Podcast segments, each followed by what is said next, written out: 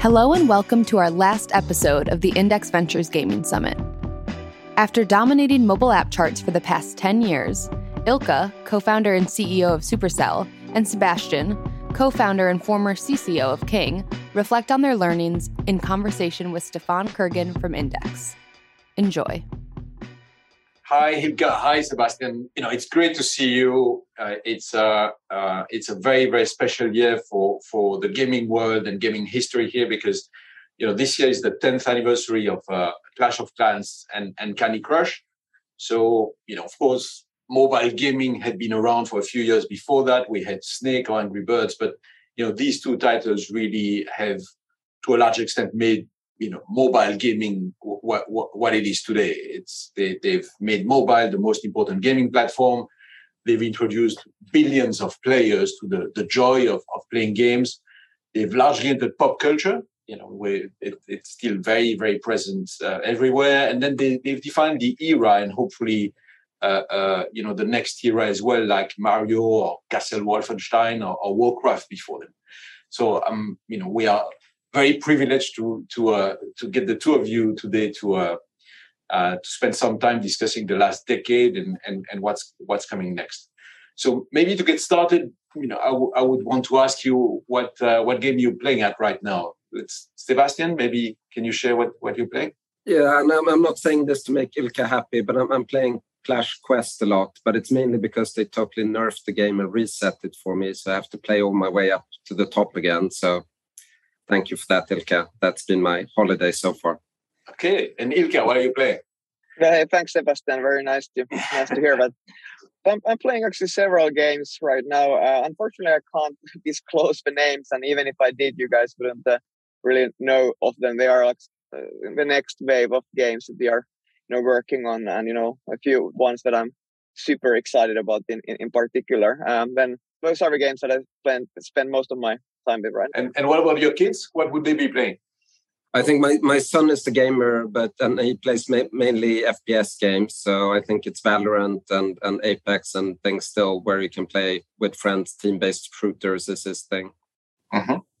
And Ilkka? Um, and our kids, well, Fortnite, I think, is the the big big uh, game at our household. Um, then uh, Roblox, uh, some, some Minecraft. Um, what else? Uh, then we, together we play a lot of sports games. So I'm a big ice hockey fan and trying to like, you know, get my one one easy way to get your kids excited about it actually is to turn on NHL hockey and start to play together. And so we play that and of course FIFA and, and those type of games too.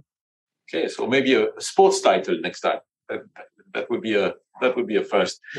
Um, Sebastian, should we start with with some history? You know, I, I don't know how well the audience know you, but you know, you were the, the creative force behind Candy Crush. That's really you know your your title, and then many other uh, King titles. Could you take us back to the founding years? You know, King was founded in 2003, and so way before the rise of Facebook and, and the mobile app store. So, what were the, the key milestones in building King? Yeah, I'll, I'll try to keep it sort of brief, but, but it's a long 20 year history, I guess. Um, King, King started out having a, a skill based platform where we had these web based flash games where you would play tournaments uh, for fun and for cash. That was the origin business we started in 2003. Um, and that, that was pretty close after the dot com crash. So we didn't have a lot of funds to build marketing or build the business. So we relied on partnerships with the classic portals to get traffic. That was our foundation of the business. We grew well in Europe, um, worked with AOL, Yahoo, and actually got some good KPIs. We managed to displace our American competitors and take the US Yahoo account as well. I think we became profitable two years in. Uh, we raised some capital, but we didn't really spend that capital. We kept it in the bank. But the big shift in the company happened in 2009. We started to see a big softening in the US. Uh, we saw our portal partners, they lost half their game traffic in a single year to Facebook.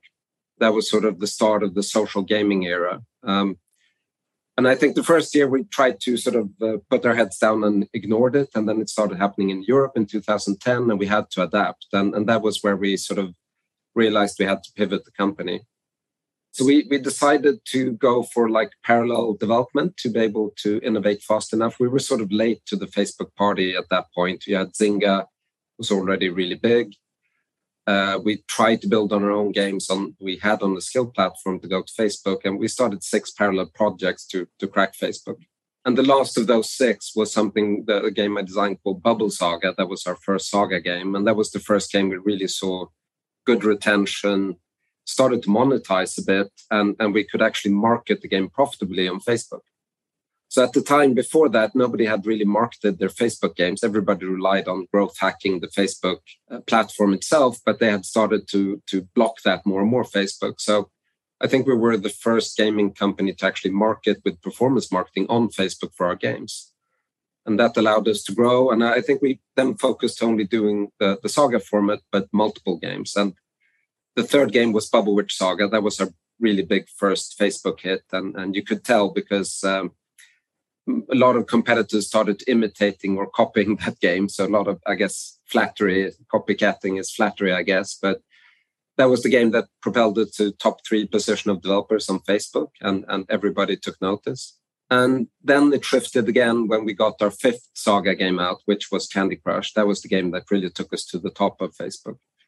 And at the same time, the mobile landscape started to shift. You, you had the, the mobile platforms, mainly iOS, Android wasn't big yet, but they started to offer free to play mechanics where you actually could do payments within the game. That was a new thing uh, just about when we rolled out uh, Candy Crush and, and these Facebook games. So we elected to go pretty sort of again early on a free to play, at least on mobile, and we converted Candy Crush Saga for mobile. And uh, we tried to get uh, Apple excited about it. Uh, everybody said you had to rely on Apple promoting your game. It was the only way to grow in, in, in, the market. And Apple didn't give us much love when we launched the game. We, we were hoping to get big promotion, got nothing. We were sort of pissed off. I remember we worked together then, Stefan. So we, we talked over the weekend and, and, and we launched uh, the Android version three days later. We had built that in secret, put that out, and we started to do paid marketing instead for the games. And that's really when you saw having a cross-platform game that allowed people to play socially across Facebook, Android, uh, iOS, that's really when it took off. And to to summarize, I think the year 2013, just to put a, uh, sort of a milestone out there, I think King bought 32% of all mobile ads in the world that year. We sort of essentially took a third of all mobile banners in the world were for Candy Crush Saga. So it tells you how new it was doing mobile marketing. Mobile marketing for game was sort of unheard of but we had the the game and we had the technical capability and the marketing team to do that and it allowed us to scale. And that's sort of where i think the king you know today took off for real. Thank you. Okay so so Ilkka quite quite a different history right? So i i i was reading a bit and i i thought you had started with uh, uh, mobile directly but uh, i i read that uh, the, the first title might have been browser title before you you move to a focus on iPad. Can you tell us more and what drove these decisions? Sure. And before I, I, I get into that, I have to say that it's it's always fascinating to hear Sebastian, uh, you know, uh, explaining the the kind of King history, because obviously I've I, have i have had the privilege to look at it like from outside in, but it's always like cool to hear how it like looks like, uh, you know, from from the inside. So just a uh, massive respect to what you guys did. And yeah, I, I, do remember year 2013 for, for those reasons that you, you just mentioned. What an incredible growth you guys had there. But hey, like uh, so our story. So we, we started the company in 2010, and our idea was to uh, sort of uh, bring these games that people play for a very long time. Um, you know, and we were very much inspired by a game uh, called World of Warcraft at, at the time. But our idea was to like uh, bring sort of similar type of maybe social experiences, uh, but cater them towards much wider audience. And and you know, mobile was always on our plans, but at the time, so this is year 2010, actually like the platform with the widest reach in our view was uh, Facebook. So so and, and browser. Uh, so so therefore we actually started with Flash games uh, or, or game um, for Facebook and then also on, on its own individual website, a, a Flash game. And Um, so that was in 2010. You know, we put the game to beta in uh, I think it was February 2011. It was this like a real time like MMO uh, RPG game, uh, and uh, and unfortunately, or maybe fortunately, it, it didn't do that well, which made us like like take a kind of hard look at the strategy, and then like from our point of view, we kind of like uh, the Facebook didn't seem like an ideal platform for games anymore at that time, and especially not for the type of games that we wanted to do. And th- therefore, we can start to look for like outside. Um, and this is this is late 2011. And you know, our background, like uh, in the previous company, was all about mobile. But then, you know, and of course, we start to get be very excited about mobile, but even more so, be very excited about tablets because iPad was a relatively new thing, and and you know, like we we played a lot of games on iPad, and we kind of thought that, but wow, it's it's actually quite incredible. But you know, doesn't seem to us that, that anybody would have done a great kind of social game experience as we kind of thought about social games um, for, for that platform. And therefore, when we start to work on a few titles um, for, for the kind of tablets, and then later on, we of course figured out that, okay, it's very easy to kind of port this to smartphones. Uh, but anyway, you know, um, and, and then like in, in summer 2012, it's got super lucky because like we were working on five different games at the time. And then we killed three out of those five, but then two uh, games that DXC did release and which went to beta were the first one was Hay Day, and then followed by Clash of Clans two months later. Uh, and and then of course that then again that was kind of the birth of Supercell as we as we know it today. And and you came uh, much later to Android, if I'm correct, right? You were you you were only available on Apple. Can you tell us a, a bit more about that strategy? Yeah, it was you know it, it's one of the kind of toughest choices that I, I feel that we made as a company. So we had, a, if you just imagine the situation, we had both Clash of Clans and Hay Day were in the top 10 uh, of, of, um, of iOS grossing, top grossing in the US. And, and, and at some point, Clash even went to be the number one game on, on that list. Um, but yet we kind of felt that these games are sort of unfinished. I mean, of course, games are always unfinished, but there were like certain things that we wanted to really, really you know add to the games and and we and we kind of just believed so much in this value of focus that, that we, we and we felt that if we now like bring these games also to android we'll that, that will probably slow down the development and you know we'll we lose a little bit of focus and and it actually took a lot of patience and and and you know lots of discussions to like really like stay laser focused on ios and to perfect the game as, as fast as we could on that platform and we, and we were thinking all the time that at some point then we feel that the game is sort of quote ready, even if the games are never ready uh, in in this day and age. But um, but then we thought, okay, then we'll we'll bring the game to to Android, and you know it got even tougher because of course you know all of these copycats started to emerge on the Android platform, and here we were, you know, just working on the iOS game, and and you know lots of people probably thought that oh like the Supercell guys like they're letting other people to kind of eat their lunch. But then finally, like when they did bring Clash, and then later on the other games to to to Android. I think you know, I, I think it was worth the wait. So you know, the players jumped in immediately, and uh, it didn't take long until uh, Clash of Clans was number one also on on Android, and also Hay Day Hay Day did really well. But that was the sort of reason and uh, why we wait it for, for, for so long we were always very envious of the, the close relationship and the you know the love shown by Apple for for, for many years. Uh, uh, to you guys. But now, you know, as you said, right, they, they got to it got to number one on both platforms. So were you expecting, you know, ten years later that they would still be in the top ten? And and if not, you know, what's the most surprising thing about seeing, you know, the the your games still up there, you know, after after so much time? No, I I, I definitely didn't, and we didn't see it coming. I mean, I mean, who, I mean, who could have seen it? I mean, we just possibly couldn't have realized like what those games have turned into. So it's it's just uh, I still I think I feel I need to pinch myself like almost every single day.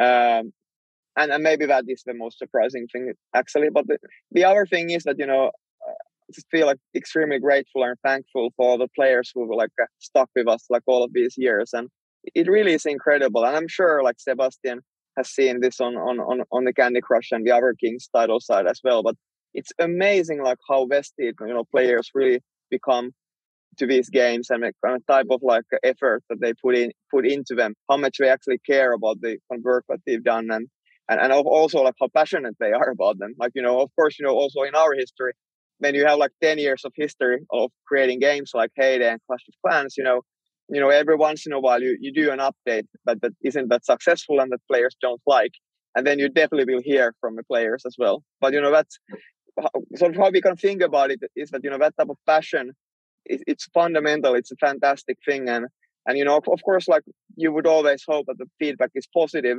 but even when it's like super harsh and negative at there at least there is feedback and at, at least you know it shows that the players really care what you do and you know I, I guess our kind of a nightmare is that you put an update out and and then there's like no reaction, no positive and no negative reaction, and then that would show that okay, the players don't care anymore but maybe we, other than the success, the, the other surprise has been that, or, or like thing that has I'm really like taken by is, is like how much players really really care about the community mm. and and about the game. Yeah, I think we, we never saw that coming either. The ten year lasting games. I, I think even when we went to the public markets, I think our plan was about launching eight new games per year. on top of what we had, which was totally the wrong focus. And, and I think we distracted ourselves too much with the next project instead of investing enough in, in the, the amazing titles we had live. It took took a long time to reset that balance for us actually. And, and anything you you would have done differently or you wish you had done differently? I don't know where to start. So many things, of course. Um, maybe like we one now that we were talking about culture, one very concrete thing, and maybe this is a good advice to can be other founders, is that I I, I still wonder why it you know, given like how much we cared about company culture and how kind of a, we actually were quite systematic about it. You know, we were, uh, when we founded Supercell, we were super inspired by, for example, the Netflix culture. And we spent like hours of time like going through the Netflix culture like with the founders and, you know, talking about what type of company they want to build. And, and then, you know, that was something that we actually like spent a lot of time as the company started to grow. But, ha- but despite all of those things, like for some reason, I never or I, I shouldn't say never, but it took me like almost two years to like kind of write down what our values really were and sort of like formalize them. So maybe like the learning for the other founders is that, you know, it's never too early to kind of think about culture. And even if it would sound maybe a bit a kind of corporate or big company thing to do, you know, I, I would encourage people to, you know, like really like uh, write down the culture and, and define the values in a pretty detailed way and, and make, make, make a very systematic effort in, in doing so. And, and then, of course, you know, uh, involve other people in the process. I mean, it's obviously the culture shouldn't come down from the CEO. I mean, it, it's something that everybody is responsible for. But maybe that would be one advice what I would give. And then also like revisit that culture, like, you know, probably like not every month, but maybe like every year or every two years or something like that. And Sebastian, what, what about building the, the lasting gaming company? Anything you would share with founders today? I think it starts, like Ilkka said, ta- talent and culture is where, where it starts for sure. And, and, and then, then, then I think it's about allowing people to operate independently, which uh, I think if you're bringing in really senior people, you need to let them operate and, and run and have accountability and, and control.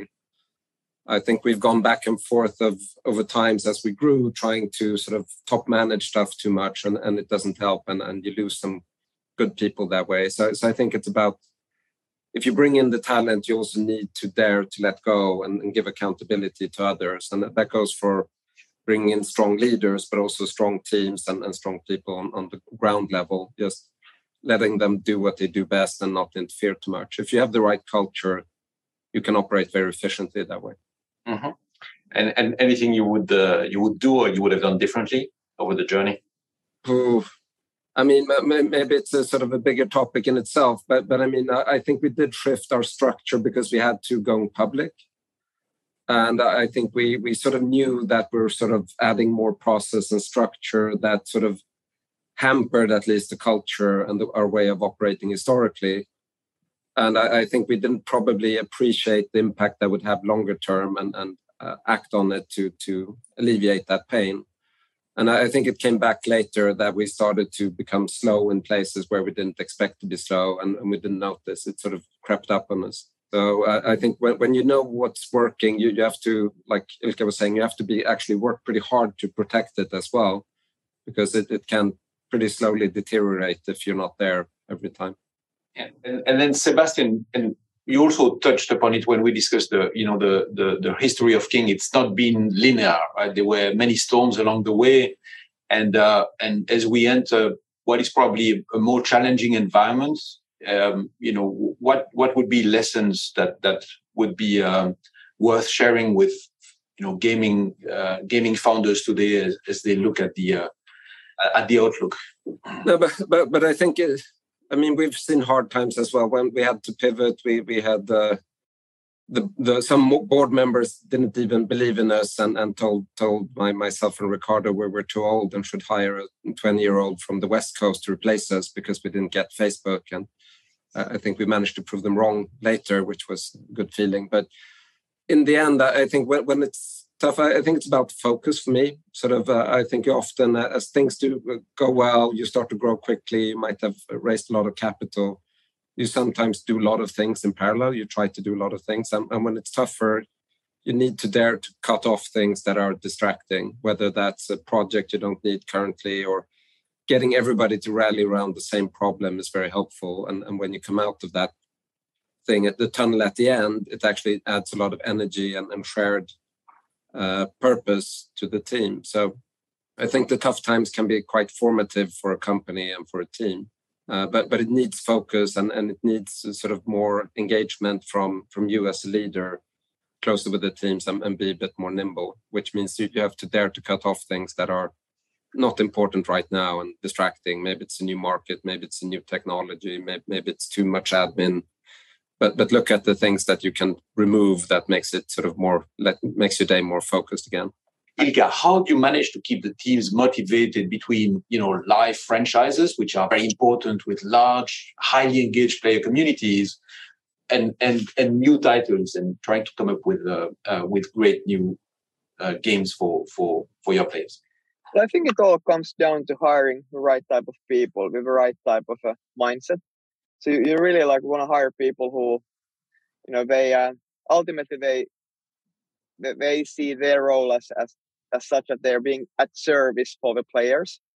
And and if you can have come in with that type of mindset, then you know everybody wants to do whatever is best for the players, and believing that you know that, that ultimately it's also best for Supercell and of course for them as as individuals. So I, you know, I, I think it's like it's it's all about hiring the right right type of people. I mean, there's like, I mean, they are in a creative business, and a lot of that motivation has to come from the inside. Um, and and I, I, think there's only so much the leader uh, can do. But, but I think I think also that's shifted over the period we've been operating. I think Ilkka as well, because when we started launching a game had a lower barrier for anyone in the market. So a new game team could almost believe that we, we can get the game out. And, and today, most of the projects you start will be killed. So, and, and yeah. it takes a certain psyche to work on three projects over six years, and every two years it gets killed, and, and still think that's fun, right? yeah. Uh, and in, in the beginning, you could almost expect if I get to work on a new game, we're going to at least publish it and I can show it to people.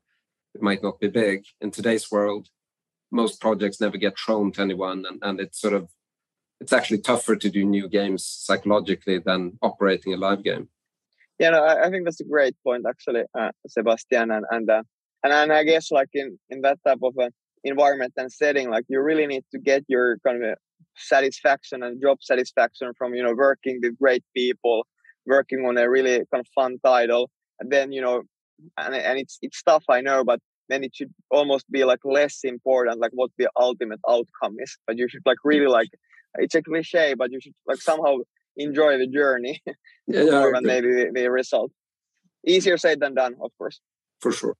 Uh, obviously, we've all we've been working in the gaming industry for for a very long time, and there is a very strong independent community. Uh, how um, have you managed the tension between um, you know leading the creative teams and and then the what is the necessary commercialization of, of, of the IP or the titles. I mean, as we've seen very recently with Diablo, it's it's not easy to uh, to strike the right balance. Any thoughts you can share there? Uh, no, but but I think oddly enough, or, or, at least if I state it a bit bluntly, I, I think if you have a strong game, it's not that hard to monetize harder by being a bit evil or but but often that comes at the cost of, of uh, users being disappointed or you're actually starting to lower retention and you're churning players. So for us uh, outside some of the same ethical thinking of making sure candy was never pay to win but you could always beat the game without ever paying and we, we checked that diligently it was also about when we started to evolve the game and A/B testing new ideas that we wanted to make sure any new idea that would improve monetization it had to be positive on retention and engagement as well. If you just keep adding more and more heavy monetization, you're, you're going to create a bad experience and you're starting to veer off the ethical line, probably, of, of game design. But of course, you have a lot of people who want to build a business. So it was clear that if we managed for that rule, like new ideas should always improve the player experience essentially and add a bit more retention. You can find features that do both, which was quite interesting to us. We often thought in the beginning that was a a conflict. Either we monetize or we retain. And then eventually we found ideas that proved to both retain and monetize at the same time, whether that's a sort of a clan feature or whatever it is. I think with that mindset, I think it became quite natural for people to always think of the player as king and making sure the experience gets better and better. And if we do that, we actually build the business that way. It's not a conflict with our players, it's actually in service of them. And I, I think partly it also came from the classic console game industry, they felt that free freemium game design was evil. um, but I think we, to ourselves at least, and many others, we've proven you can actually create a great game experience and a great business off the bat of that. I mean, we haven't seen either Clash or, or Candy Crush or Oculus or, or the uh, AR VR platform. Ilkka, should we should we expect to see Clash at, at there at some point or or not? You know, what what are your thoughts? Yeah, well, never say never, of course. And and you know, like if there's one thing that it's proven to be true about the games business, that you know, every once in a while there's a big platform shift. So of course you got to be humble and stay open-minded. For the time being, you know, however, like as we've evaluated these other platforms, you know, it's just that uh, you know the the sort of the install base like is is, is maybe isn't quite there if you view it from our perspective. So, you know, maybe a quarter of a billion people play our games every month. And from that point of view, like we are, and what really gets us excited about this is this opportunity to get the widest possible uh, audience to play our games. And maybe from that point of view, those platforms that you mentioned aren't quite there yet. But of course, it doesn't mean that they wouldn't get there at some point. Okay, very clear. Sebastian, um, you know, maybe on, on the the other you know major trend right now, uh, which is uh, obviously Web three and, and and crypto. Um, you know, uh, uh, if if if you were still at King because you you've just left, you know, would the Web three keep you up at night, or, or would you sleep soundly? Uh, I wouldn't be. I mean, I've, I've looked at Web three a lot. I've, I've invested in a few sort of blockchain companies, but I, a lot of the things I've seen on the game space is, is not sort of I, I don't like the the game design where it's actually more about speculation and, and extracting money again, which I, I think goes against our structure and I'm sure Supercell's thinking. I do love play to earn as a principle. I love creator economies to build that, but I'm not sure actually what I'm seeing now. You could do that without having to use blockchain and crypto as a foundation. That there are games like uh, Roblox or Stardoll way before that that that actually were play to earn and, and sort of creator economies without having to use blockchain. So I'm, I'm bullish on that design principle of play to earn. I'm, I'm less bullish on Web3 technology right now shifting the la- landscape or you're needing it to shift the landscape. Uh, so it's about having a great user experience and often adding Web3 goes for a worse user experience currently. Thank you.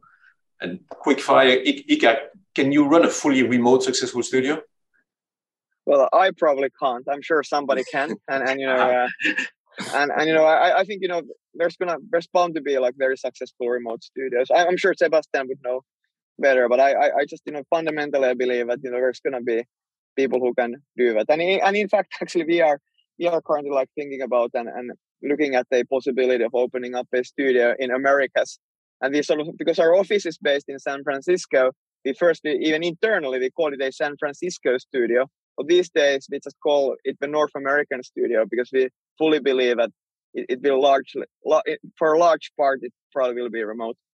Great. And uh, uh, Sebastian, um, you know, gaming has gone fully mainstream. You know, I mean, it's the largest entertainment category already. Where does it go from here? I, I think it's going to stay big, of course, but but I, I think what's probably going to keep evolving is our need for social interaction in the games uh, rather than new technology like AR, VR. I think it's about technology that allows us to play together, interact together. I think that's where that, that really makes gaming stand out as, as an interactive, collaborative social experience. Um, so new technologies that allow that, and whether that's a, a metaverse or not, I, I, wouldn't dare to say, but I think something things that allow us to operate. I think we've seen things like Discord is much more interesting to me to help people interact in games than than VR has been so far, and I, I think that trend will continue. Thank you. Look, that was terrific. You know, just last question before before we part ways. Any fun predictions you you you would leave us with, Ilkka? I've uh, if there's one thing I've learned about our business is that don't do not make any predictions and never ever participate panels where the title is the future of games. It's impossible to say. Okay, I'll, I'll take that as an answer. Sebastian? No, these are dangerous, but I think there's going to be some massive play to. My belief is going to be some massive play to earn games coming in the future that won't necessarily be built on Web three. Awesome. That's my hope. Or well, otherwise, I have to prove it myself. We'll see. Uh, we'd love to see that, uh, guys. This was fantastic. Happy anniversary! You know, ten year. Uh, that that was that, that has been a fantastic decade, and I'm, I'm sure there are many more ahead of us. So thank you again, and um, you know I'm thanking the the audience here. I hope you you had fun, um, and have a great day, everybody. Bye bye. Thanks for listening. We hope you enjoyed this series. Follow us at Index Ventures to stay up to date as we bring together entrepreneurs, operators, and investors to discuss how technology will change the way we live and work. Until next time.